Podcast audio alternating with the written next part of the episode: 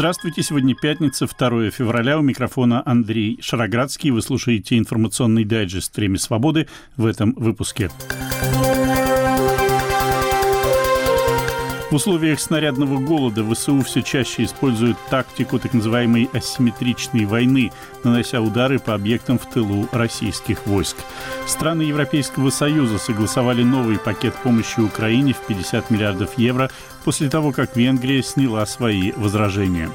В Башкортостане усиливаются репрессии в отношении участников акций в поддержку осужденного в республике общественного активиста Фаиля Алсынова – также сегодня. Мне трудно сказать, какие могут быть к нему претензии. Вы знаете, если бы были претензии к командующему, то это было бы, как минимум, началось бы с э, вопросов в вооруженных силах. Почему не утихают слухи о скорой отставке главкома ВСУ Валерия Залужного? Одно из важнейших направлений, э, где идут сейчас боевые действия, это Авдеевка. Вот эта группа ветераны впереди наших войск обогнала их впереди этих кадровых войск, прорвала оборону противника и вышла на а, окраины Авдеевки, захватила 19 домов и, и удерживает их успешно. Мужики там воюют как следует. Вот такими военными успехами 19 взятых домов пару дней назад под бурные аплодисменты хвастался Владимир Путин на встрече со своими доверенными лицами почти через два года после неудачной попытки российской армии взять Киев, что Кремлем было обещано сделать за считанные дни. Замечу, что об этой встрече, на которой артист и режиссер Владимир Машков выступил в качестве курьера Центральной избирательной комиссии, он передал Путину его удостоверение кандидата в президенты, подробно рассказывали все российские федеральные телеканалы. Между тем, Россия все чаще получает ощутимые удары в глубине как собственной, так и оккупированной территории Украины. Число объектов, прежде всего энергетических, подвергшихся атакам беспилотников, беспрерывно растет, география ударов расширяется, а в ночь на четверг в результате удара надводных беспилотников был уничтожен российский военный катер «Ивановец», который находился на рейде озера Донузлав у берегов берегов оккупированного Россией Крыма. Такая тактика применяется в условиях снарядного голода, который сейчас испытывает украинская армия, и Киев постоянно напоминает об этом своим партнерам. Вот что говорит Егор Чернев, глава постоянной делегации Украины в парламентской ассамблее НАТО. Ну, это действительно нехватка сейчас еще более обострилась, потому что снаряд — это то, что на сегодняшний день является базовым элементом войны. Если еще летом, даже еще в конце лета у нас был примерный паритет с российскими войсками, и мы использовали достаточно снарядов, потому что были достаточные поставки, то сейчас, к сожалению, достигают где-то 1 к 8, а иногда по некоторым направлениям 1 к 10. Вот это соотношение uh-huh. использования снарядов. Но это, это достаточно критичная история. Опять-таки мы понимаем, почему. Потому что до сих пор не проголосован пакет помощи в Соединенных Штатах, в Конгрессе Соединенных Штатов. Соответственно, помощь не поступает. Там основная часть — это военная помощь, в том числе снаряды. Это очень усложняет задачу нам, потому что голыми руками, к сожалению, э, врага не остановить. Особенно зная, что враг, в общем-то, не считает свои жертвы и мясными штурмами фактически пытается пройти. Но, тем не менее, мы не проваливаемся. Да, где-то, к сожалению, приходится отходить. То самое наступление, которое они начали еще в конце года под Авдеевкой, особых больших успехов они не получили, но, к сожалению, улица за улицей мы пока теряем. Понятно, что мы ищем разные варианты, как компенсировать, да, и наше собственное производство, оно там выросло в несколько раз, uh-huh. но, к сожалению, оно не может покрывать 155-й калибр, мы все еще не производим. Мы ищем по другим странам, мы ищем в Европе, Европа помогает нам, но, к сожалению, все необходимое они не могут нам покрыть. Да, это будет война меньшей интенсивности с нашей стороны, но точно там мы не будем проваливаться или отступать. Будем исходить из того, что есть. Опять-таки, минометы использовать больше, чем артиллерию, например. Когда мы им говорили еще два года назад, начинайте разворачивать производство и масштабировать это, к сожалению, думали, что знаю, откупятся, пронесет, откупятся тем, что есть на, на складах, этого будет достаточно. Сейчас они уже начали масштабировать, да, за прошлый год тоже выросло количество линий по производству, но этого все равно не хватает для того, чтобы соответствовать тем э, масштабам, которые производит Российская Федерация. По некоторым данным, это около трех миллионов снарядов э, в год они уже могут производить. Это вот в сравнении с тем, что был до этого миллион. Три раза увеличилось производство. Никто в три раза не увеличил, к сожалению, в Европе производство. В войне большой советской армии и маленькой советской армии большая победит. Если мы говорим о какой-то асимметричности действий, вы видели, как прекрасно пошел на дно недавно ракетный катер «Ивановец». Поэтому это вот об асимметричности. Когда используются новые технологии, когда используются дроны, и никуда этот катер не денется от этих дронов. Вот э, мы сейчас как раз-таки говорим с нашими партнерами о том, что давайте все-таки делать ставку на новое вооружение, на дальнобойные ракеты. Вот те самые F-16, хотя это тоже не самые новые самолеты, но они как минимум на голову выше и лучше, чем МиГи-29, которые мы до сих пор используем. Системы РЭП, которые нам необходимы для того, чтобы погасить дроны противника. Опять-таки, вот возвращаясь к вопросу, чем заменить снаряды, заменяем сейчас дронами, PV-дронами Камикадзе, которые тоже хорошо выполняют свою задачу, и сейчас на глубине 10-15 километров вы, в принципе, бронетехники противника не встретите, потому что как только она там появляется, она сразу же уничтожаются дроны. То есть вот такая асимметричная война, конечно, позволит нам выбить Россию из наших территорий. Но это должна быть комплексная история. Это должны быть, опять-таки, те же самые ракеты «Таурус», которые позволят нам взять под огневой контроль всю территорию, оккупированную Российской Федерацией. Это те же самые F-16, это системы РЭП, это новые дроны. Это, да, безусловно, должна быть еще и бронетехника. Вот это все в комплексе точно позволит нам выиграть в этой войне и освободить территории. Это был депутат Верховной Рады Украины, глава постоянной делегации Украины в парламентской ассамблее НАТО Егор Чернев. А главнокомандующий вооруженными силами Украины Валерий Залужный опубликовал на сайте американского телеканала CNN колонку, в которой он призвал к созданию, цитата, «совершенно новой государственной системы технологического перевооружения». По словам Залужного, основной движущей силой этой войны стало развитие беспилотных систем. Использование беспилотных беспилотных систем и другого современного оружия помогает Украине избежать втягивания в позиционную войну, в которой она не обладает преимуществом, написал Залужный. При этом слухи о скорой отставке Валерия Залужного не утихают. По данным того же телеканала CNN, якобы его могут уволить до конца этой недели.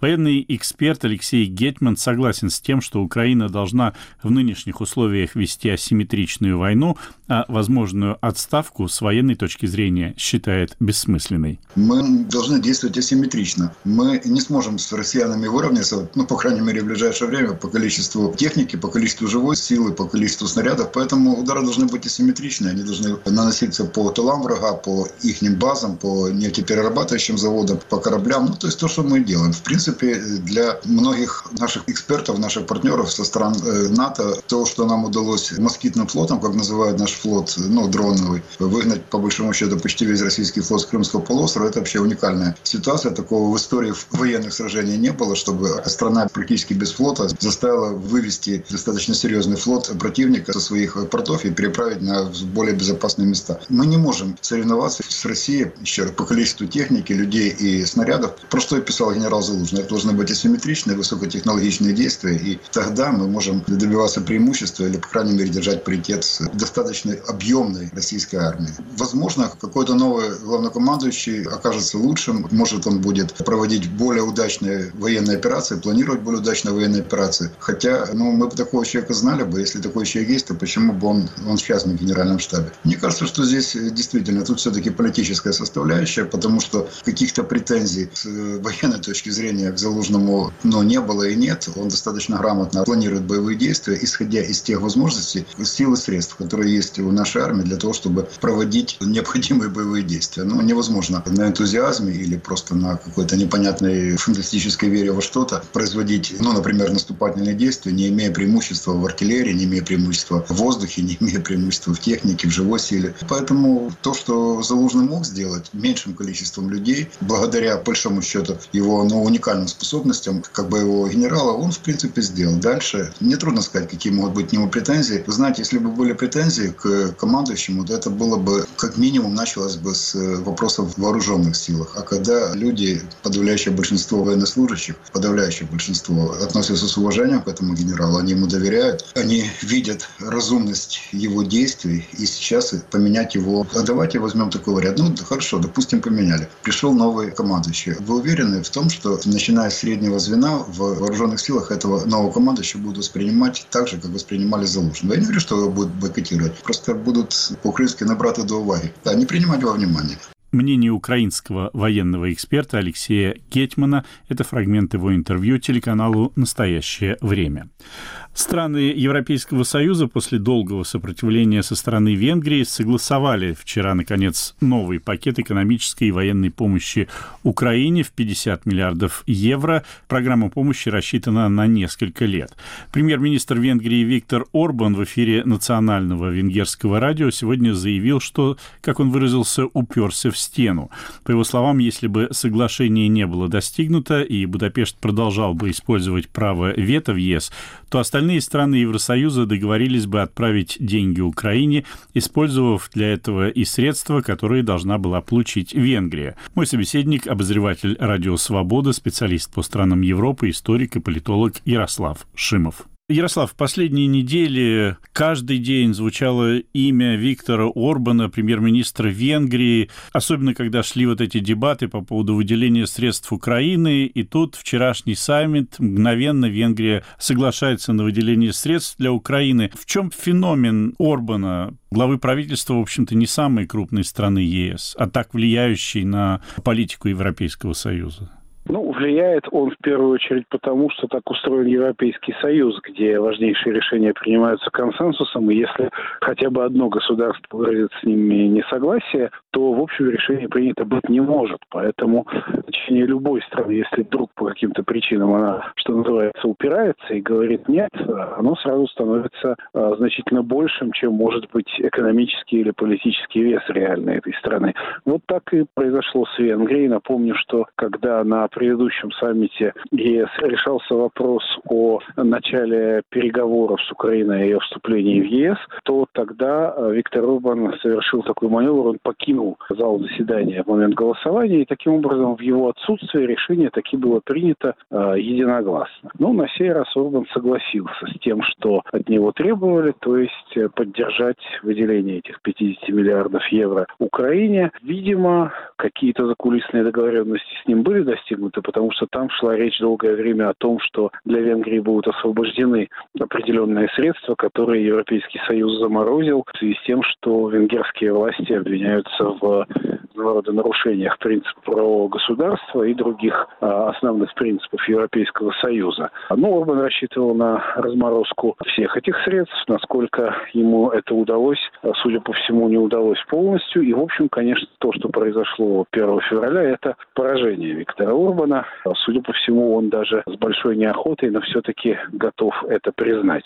Но Орбан у власти уже очень давно. Как ему это удается?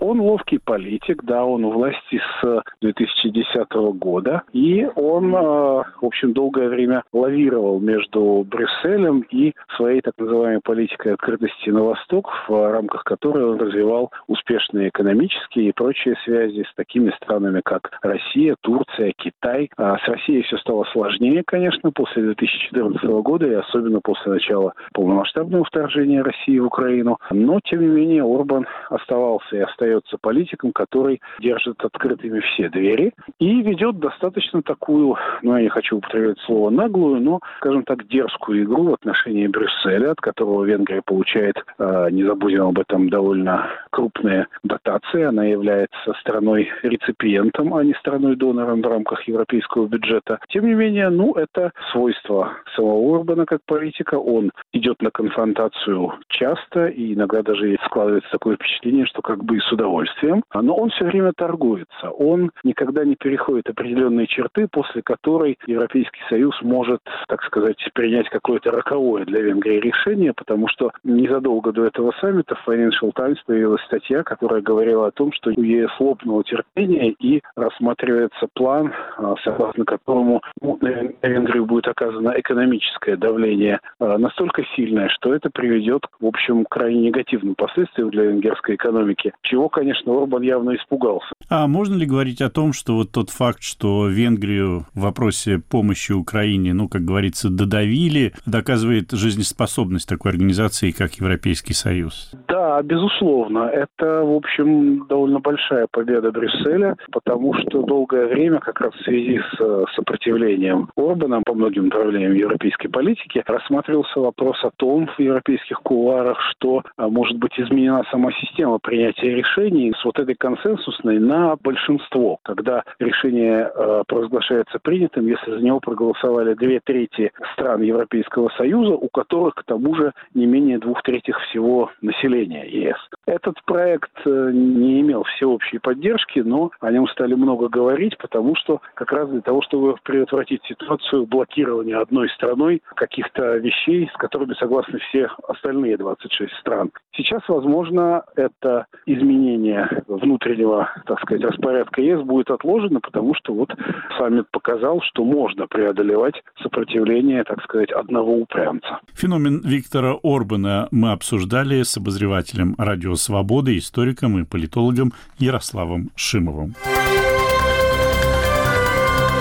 Вы слушаете информационный дайджест «Время свободы». Сегодня пятница, 2 февраля. Тему выпуска представляю я, Андрей Шароградский. Следственный комитет России сообщил об идентификации тел всех 65 украинских военнопленных, которые, как утверждают официальные представители России, погибли при катастрофе российского военно-транспортного самолета Ил-76 в Белгородской области 24 января. Требования Киева передать Украине останки погибших пока остаются без ответа. Вот что заявил по этому поводу пресс-секретарь Кремля Дмитрий Песков. Сейчас этот вопрос целиком и полностью в руках э, следственных органов. Идет следствие, и в ходе следствия, естественно, все режимы определяют только следственные органы. Песков также заявил, что ни одна из зарубежных стран пока не откликнулась на призыв России провести международное расследование крушения Ил-76 в Белгородской области. Почему Россия сама не обращается к какой-то конкретной стране или международной организации с просьбой провести такое расследование, Песков не пояснил. Напомню, что на проведение международного расследования катастрофы Ил-76 настаивает и Украина. Время свободы. Против участников акций в поддержку осужденного общественного активиста Фаиля Алсынова, которые прошли в городе Баймак в Башкортостане в середине января, возбуждены уже более 40 уголовных дел. Алсынов, который выступал против разработки производителями соды священной для башкир горы Куштау, был приговорен к четырем годам колонии по обвинению в разжигании национальной ненависти. При разгоне акций протеста против этого приговора, состоявшихся в Баймаке, где проходил суд, полиция и ОМОН применили дубинки и слезоточивый газ. Власти Башкортостана, включая главу республики Радия Хабирова, лично инициировавшего возбуждение дела против Алсынова, заявляют, что беспорядки были спровоцированы вмешательством извне. За ситуацией следит наш корреспондент Артур Асафьев. Ему слово. В Башкортостане ускоренными темпами и в больших масштабах идут задержания и аресты по так называемому Баймакскому делу. Участников протестов в Баймаке 17 января и в Уфе 19 января задерживают буквально по всей республике. Но основной массив задержаний приходится все же на районы Башкирского Зауралья. По селам и городам ездят группы следователей в сопровождении сотрудников полиции и Росгвардии, Центра по противодействию экстремизму и уголовного розыска. Даже по признанию опытных уфимских адвокатов масштабы следственно-оперативных мероприятий мероприятий просто ошеломляет. По их словам, подобной зачистки республика не знала много лет. Информация о все новых задержаниях появляется каждый день. По разным данным, на задержанных уже заведено не менее 45 уголовных дел. Практически всем фигурантам вменяют статью 212 Уголовного кодекса Российской Федерации. Это организация либо участие в массовых беспорядках. Иногда вменяют сразу обе части этой статьи. Многим также предъявлены обвинения по статье 318 Уголовного кодекса «Применение насилия в отношении представителей власти». В данном случае сотрудников полиции и Росгвардии, разгонявших протесты в Баймаке. Одному активисту жителю Баймака Айсуваку Евгастину вменяют статью 317 Уголовного кодекса. Это посягательство на жизнь сотрудника правоохранительного органа. Стоит также отметить, что на других участников протестов заведено, по некоторым данным, более 150 дел по административным правонарушениям. Подавляющему большинству суды назначают административный арест, в отдельных случаях штраф. Как сообщают адвокаты, родственники и очевидцы, задержание часто проходит с применением насилия. Активистов бросают на пол, избивают в присутствии жены детей. По некоторым данным, избиение продолжается и в автозаках при этапировании задержанных в Уфу. На сегодняшний день известно как минимум о троих пострадавших. Прежде всего, это 37-летний уфимец Рифат Даутов, который был задержан силовиками в Зянтюринском районе, куда он приехал со своей девушкой к ее родителям. На следующий день после задержания стало известно о его смерти. Родственников вызвали в Уфу на опознание тела. Провластные башкортостанские анонимные телеграм-каналы стали распространять информацию о том, что Даутов умер во время этапирования якобы от чрезмерного употребления алкоголя накануне задержания. Однако его родственники и сослуживцы заявляют, что он, будучи правоверным мусульманином, никогда не употреблял спиртных напитков. Сейчас родственники Рифата Даутова требуют тщательного расследования всех обстоятельств его задержания и гибели. Еще один пострадавший – это житель Баймака Дин Давлеткильдин. Он был задержан 20 января, отвезен в Уфу, где ему предъявили обвинение об участии в массовых беспорядках и арестовали на срок до 17 марта. Через несколько дней стало известно, что Давлет Кильдин находится в больнице Республиканского управления ФСИН с тяжелыми травмами, в частности с переломом позвоночника. К нему несколько дней не допускали адвокатов. На вчерашнем заседании в Верховном суде Башкортостана, где рассматривалась апелляция Давлет Кильдина на арест, он рассказал, что его избили сотрудники полиции в Баймаке, требуя сказать пароли от его мобильных телефонов. Наконец, 28 января стало известно, что еще один задержанный, тоже житель Баймака, Айсувак Евгастин, о котором я говорил выше, также был избит силовиками, как сообщили его родственники. Избиения проходили в местном баймакском отделе полиции последние дни появилась информация, что следователи на допросах пытаются, так сказать, установить связь протестов в республике с заграницей, в частности, с башкирскими политэмигрантами. Напомню, что глава республики Ради Хабиров в последние дни уже неоднократно заявлял, что массовые беспорядки в Баймаке якобы были инспирированы из-за рубежа. По всем признакам Москва придает особо важное значение расследованию баймакского дела. Уже с 22 января это дело было изъято у местного следственного управления и передано в Москву, в Главное следственное управление Следственного комитета России. Уфимские адвокаты полагают, что обвиняемых будет еще больше и судебные процессы над ними продлятся долгое время. Сообщение корреспондента «Радио Свобода» Артура Асафьева. Вы слушаете «Время свободы». Еще один тревожный звонок прозвучал для Бориса Надеждина, ожидающего своей регистрации кандидатом в президенты России. Центральная избирательная комиссия сообщила сегодня, что пригласит 5 февраля, это в ближайший понедельник, Надеждина и выдвинутого партией коммунисты России Сергея Маленковича для извещения о недостатках в собранных ими подписях избирателей. По словам заместителя председателя ЦИК Николая Булаева, среди поданных в комиссию подписей обнаружены имена десятков уже умерших людей. Касается ли это подписей в поддержку Надеждина, Маленковича или их обоих, Булаев не уточнил. Но Алексей Навальный и его команда поддержали предложение оппозиционного политика Максима Резника о проведении в день президентских выборов акции, которая, по задумке Резника, покажет уровень протеста против российской агрессии в Украине.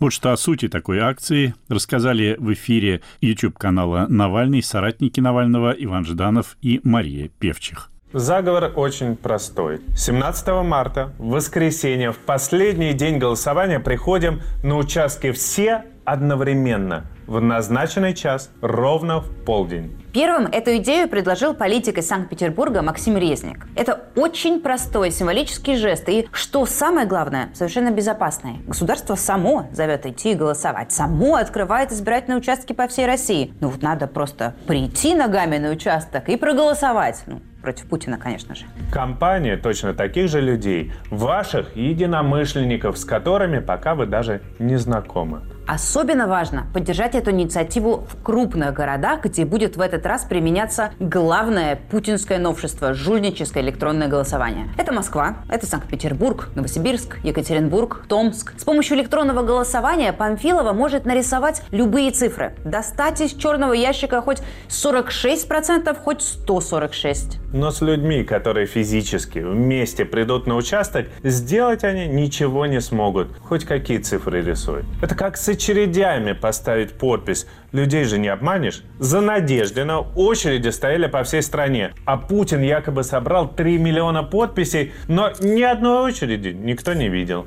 Но получится ли у нас? Ну вот давайте для примера возьмем Москву. В Москве 2058 избирательных участков. Это много. Ну и антипутински настроенных москвичей тоже очень много. Допустим, к нам присоединится хотя бы 500 тысяч заговорщиков. Это меньше, чем было голосов за Навального на выборах мэра в 2013 году. Придут все в полдень на свои участки. Получается, что на каждом московском избирательном участке появится одновременно около 250 человек. Где-то больше, где-то меньше, но все равно это много. Это легально и безопасно. А если мы хорошо поработаем и вместе убедим миллион москвичей? Это 500 человек на участок. Большая толпа. Точнее, 2000 больших толп. Такой нельзя не заметить. Это были соратники создателя Фонда борьбы с коррупцией Алексея Навального Иван Жданов и Мария Певчих. Ну и последнее на сегодня. Министерство иностранных дел России в своем посте в социальных сетях, написанном в стилистике, которую я бы определил как стилистика Марии Захаровой, опроверг заявление музыкантов, осудившей войну в Украине группы Би-2, о том, что после их задержания в Таиланде из-за неправильно оформленных виз российские дипломаты добивались их экстрадиции в Россию. В посте МИД утверждается, что дипломаты действовали в полном соответствии с существующим регламентом. При этом музыканты категорически отказались встречаться с российским консулом, и в конце концов все, в том числе и те, кто является гражданами России, были депортированы из Таиланда в Израиль. МИД России выразил также возмущение тем, что российские журналисты не были допущены на пресс-конференцию, организованную при участии Министерства иностранных дел Израиля. И заканчивается пост такими словами, я цитирую слово в слово.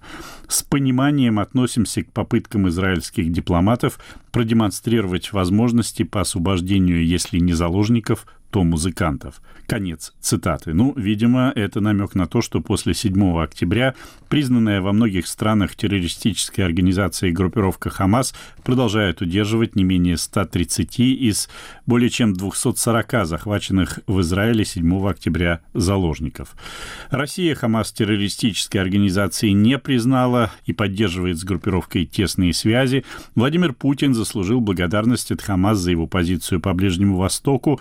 Россия блокирует все проекты заявлений и резолюций Совета Безопасности ООН, прямо осуждающих варварское нападение Хамас на Израиль 7 октября.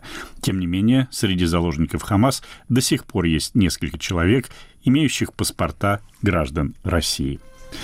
Это был информационный дайджест «Время свободы». Его темы представил я, Андрей Шароградский, продюсер выпуска Михаил Косторов. Наш подкаст можно слушать на сайте «Радио Свобода». К вашим услугам популярные приложения подкастов и наша платформа на базе хостинга YouTube «Радио Свобода Лайв». Подписывайтесь на нее и на телеграм-канал «Время свободы». Ну а у меня на сегодня все. До свидания.